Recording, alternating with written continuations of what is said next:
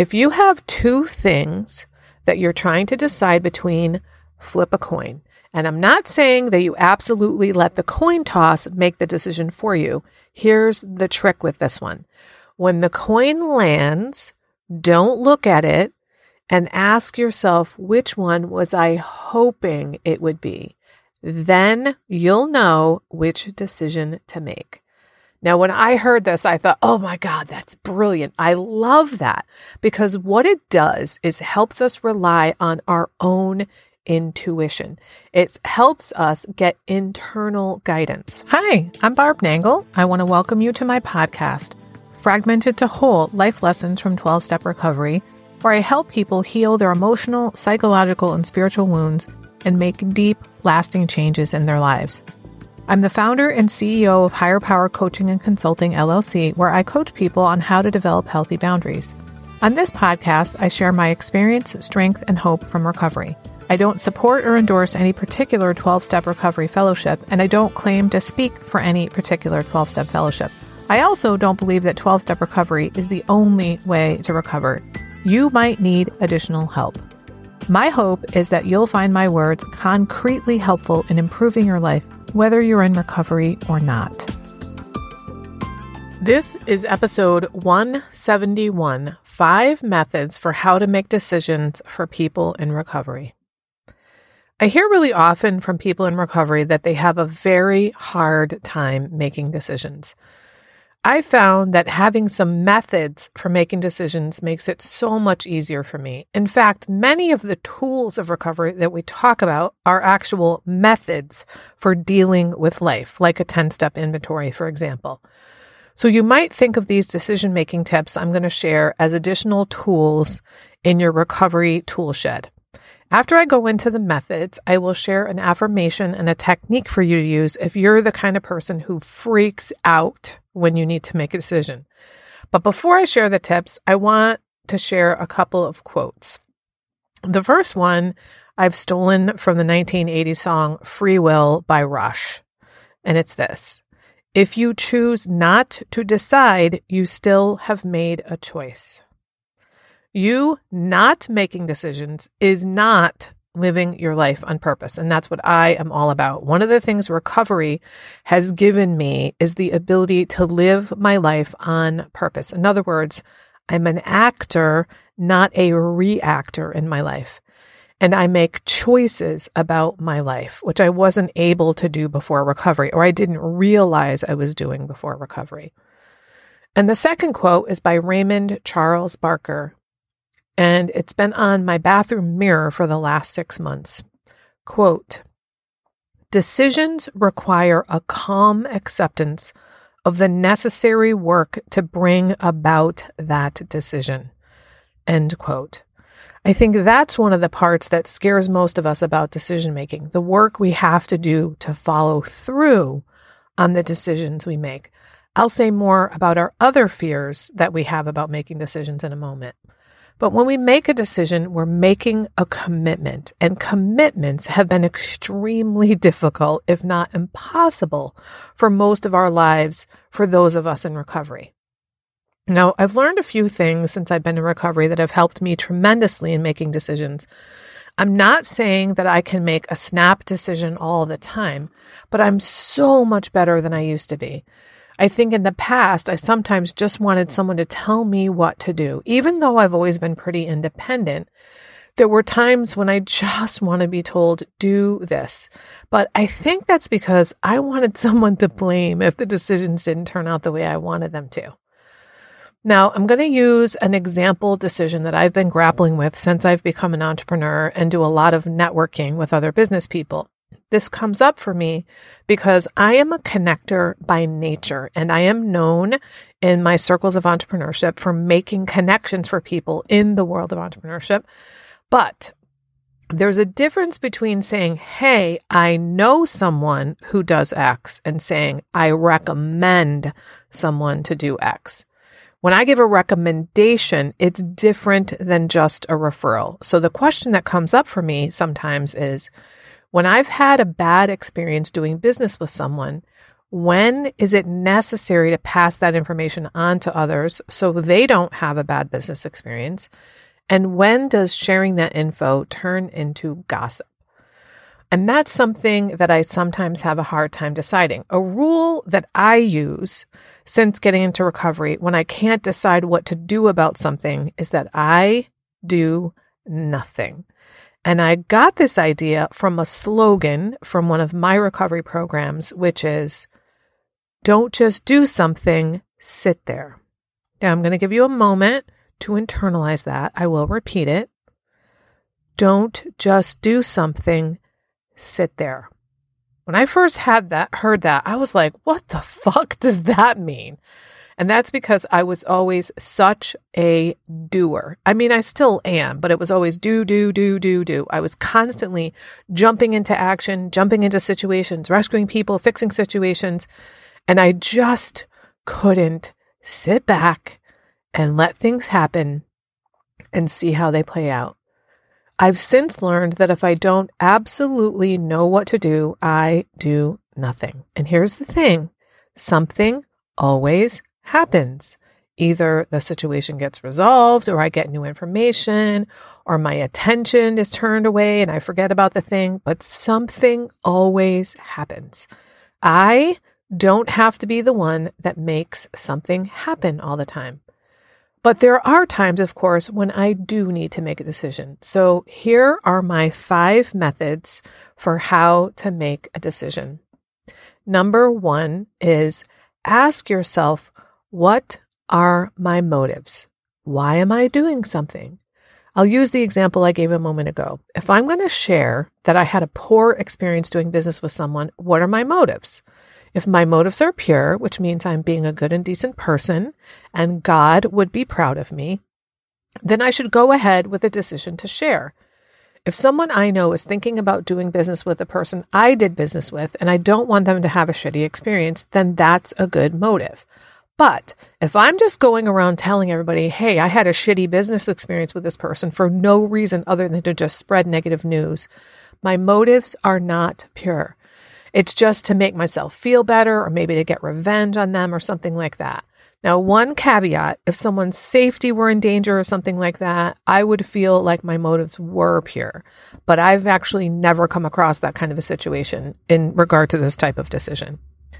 Number two, another question that I've learned to ask myself when making decisions is Does this serve me? And when I say that, I mean, does it serve my highest good? Remember that step 12 says we're trying to practice these principles in all our affairs. Now, technically, that refers to the principles of the 12 steps and 12 traditions. But I think in terms of my own personal principles, my own values, am I living them out? So when I'm trying to make a decision and I can't decide what to do, does it serve my highest good? I will go back to that same example. Now, I want to be a good and decent person. That is a value that I hold. And if I'm just going around bashing somebody's business, even if I'm sharing factual information just to spread bad news, that does not serve me because I want to live in alignment with my values. When I don't live in right alignment with my values, I am so much more likely to get back into my codependent behaviors and into my addiction. So it doesn't serve me. It does serve me, however, when I share with a friend who's thinking about doing business with XYZ business that I didn't have the best experience and I just wouldn't feel right not telling them. I'd ask them to let me know if they want me to give them more detail. And then, of course, I will. And that serves me because I'm looking out for my friend. Number three, if you have two things that you're trying to decide between, flip a coin. And I'm not saying that you absolutely let the coin toss make the decision for you. Here's the trick with this one when the coin lands, don't look at it and ask yourself, which one was I hoping it would be? Then you'll know which decision to make. Now, when I heard this, I thought, oh my God, that's brilliant. I love that because what it does is helps us rely on our own intuition. It helps us get internal guidance. We're using the flip of the coin to help us access our intuition by realizing which one we wish it was. Now, let's say you actually don't have a preference. Then you do use the flip of the coin to make the decision. Most of the time, however, when we have a hard time making decisions, it's because we're afraid to make the wrong decision. That's where these last two tips I'm about to share come in really handy. These are both from Brooke Castillo from the Life Coach School. I've used them both a number of times since I heard them. So, number four is assume that no matter which decision you make, it is going to come out awesome. And the reason this matters is because many of us have a hard time making decisions because we're trying to avoid making a bad decision. We're trying to prevent bad shit from happening. And it's not necessarily that we're trying to make good shit happen. So if you assume things are going to be great no matter which decision you make, which one would you choose? And it's kind of the same as with the coin toss in that it helps you to go with your gut. If you assume things will turn out great and you go with the one you really want. Now, the reality is you are going to make some quote bad decisions in your life. You cannot prevent that entirely, but learning to trust your gut is one of the best decisions you will ever make in your life. Once you make a decision, you can never know what things would have turned out like if you had made a decision, different decision. You just can't. It's impossible to discern all the implications of the decisions that we make and don't make in our lives. Number five. This one is unbelievable to me that it actually works. And I know it does because I've used it. Ask your future self which decision to make. So pretend that it's 10 years from now and you have the knowledge and life experience of 10 years in the future and ask that version of yourself, which one of these should I choose? Now, it seems like, how could I do that? I'm not 10 years in the future, but every time I've tried it, it has actually worked. And I think it's because 10 years from now, so much shit that you worry about now won't matter. When you think about right now, if you were to think back to the decisions you agonized over 10 years ago, you probably don't even remember what they are. So, doing this is another way of tapping into your intuition. Your gut knows what it wants to do. By going to your future self, you're allowing yourself to feel what it would feel like if all of this present day shit just faded away and you let go of it all. And then you could choose the one you really wanted to choose. All right, now I'm going to share an affirmation and a technique for you to use if you're the kind of person who freaks out when you need to make a decision. The affirmation is this Indecision cannot panic me. I'm a firm believer in affirmations. They work for me. And if you need some help using affirmations, I have two episodes for you. One is episode five, Affirming Ourselves, which talks about how and why to use them. And the other is Affirmations for Addicts, which is a bonus episode that's just me reading dozens of affirmations. It's not like a traditional podcast episode, and it's in between episodes 31 and 32. I will link both of them in the show notes. So again, the affirmation is indecision cannot panic me. And the technique I recommend you use to help yourself realize that indecision cannot panic you is to ground yourself. So here's one way to do that. It's best to sit while you're doing it, preferably on the earth, uh, but the floor will do, or a chair if sitting on the floor isn't an option for you. Close your eyes Take a nice deep breath in. Exhale deeply.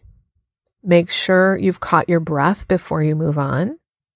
And it might help to gently rest your hand on your chest. The point is to be very present with yourself. Feel where you're connected to the ground, whether it's your legs or your feet on the ground, and relax. Now it's time to make conscious contact with your higher power. Ask your higher power to guide you in making this decision. Now, the way I do that is to ask that my decision be what's best for all involved. Using these techniques and decision making methods have helped me greatly, especially when it's a very important decision with larger implications. And these methods keep me from second guessing myself, which is what so many of us want to avoid. Now, to recap, the five tips are one, what are my motives in making this decision? Two, will this decision serve me?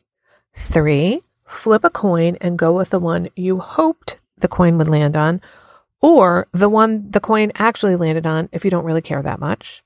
Four, assume that either decision will turn out awesome and choose the one you really want. And five, ask your future self, which one should I choose? was recently reminded by a friend that when I first started recovery, I didn't feel lovable. I almost can't believe that I used to feel that way and that I kind of forgot something so profound because I truly love myself now. And I want that for everybody. If you don't love yourself, there's literally nothing that can make up for that. I created something exclusively for my private clients since many of them don't love themselves. And I've now opened up my private vault to share it with up to 10 people individually. It's called the Self Love Sprint. You'll grow to love yourself and truly feel worthy so you can stop saying yes when you really want to say no, stop neglecting yourself and putting everyone else first Stop saying all kinds of nasty shit to yourself. That is not what people who love themselves and feel deserving do. You'll stop being afraid that others will think that you're selfish for taking time to care for yourself. This is also for you if you don't really know who you are because you've always been such a fucking chameleon. Go to higherpowercc.com slash love sprint Remember, I'm only offering 10 of these, so don't wait. If you like this podcast, and I'm guessing you did or you wouldn't still be listening, then you're gonna love the other things I have to offer. If you'd love pre release podcast scripts and episodes before anyone else gets them, or if you'd love access to content from my private vault that I developed exclusively for my private clients, which is like having a work session with me without me actually being there, go to patreon.com slash higher power coaching. There are three tiers ranging from as low as $4 up to $24 a month. You'll also love my weekly newsletter, Friday Fragments, which has content very similar to the podcast. You can check it out at fridayfragments.news. That's fridayfragments.news. Please like and subscribe to my podcast on your favorite podcast outlet. I'd also love it if you'd leave a review, which you can do either in the show notes or on Apple Podcasts. It really helps other people find my podcast so they can get the benefits you've gotten from listening. If someone came to mind when you listened to this particular episode, please share it with them. And my favorite place to hang out on social media is Instagram. I'm at Higher Power Coaching. Please DM me there. I'd love to hear what you got from this episode. I run group and private coaching programs on building healthy boundaries. Whether you need help with boundaries in your personal, professional, or romantic life, I can help. Head on over to barbchat.net where you can hop onto my calendar for a free 30 minute Better Boundaries consultation. My ideal client is someone who is ripe for change. If that's you, I would love to work with you. My goal with all my work is to help you make lasting changes in your life, like I've made deep, lasting changes in my life. Remember, it's never too late to recover. No one is beyond hope, and healing is possible. Thanks for listening.